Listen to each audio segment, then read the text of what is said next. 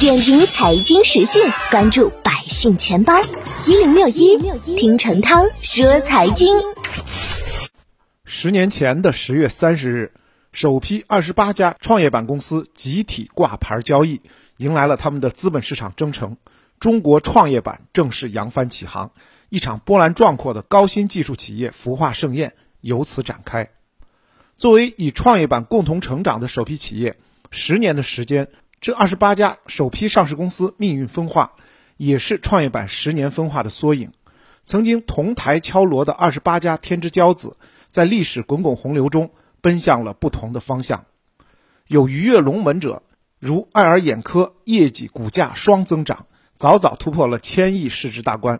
也有失意者，如金亚科技，因欺诈发行、财务造假，有可能迎来退市结局。更有像探路者、华谊兄弟等。在产业变迁和宏观环境变化中几经沉浮，期待走出迷雾。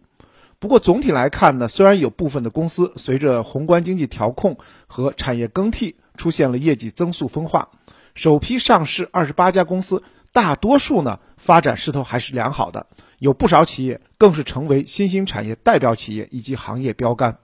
二十八家首批挂牌的创业板企业虽然都是来自于新兴产业。但分布的情况较为分散，合计来自于十五个不同的行业，其中数量最多的是医药生物行业，共计有六家。另外呢，计算机、通讯、机械设备、电气设备各有三家。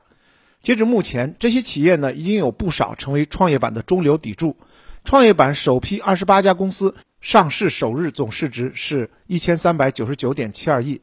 而到现在呢。这二十八家公司总市值已经增加到了三千九百九十八点九五亿，年均复合增长率高达百分之十二点三八。而这二十八家当中，亏损额最大的依然是华谊兄弟。作为影视传媒的龙头企业之一，华谊兄弟曾是创业板炙手可热的明星企业，但是在二零一八年遭受影视行业的寒冬，至今尚未走出低谷。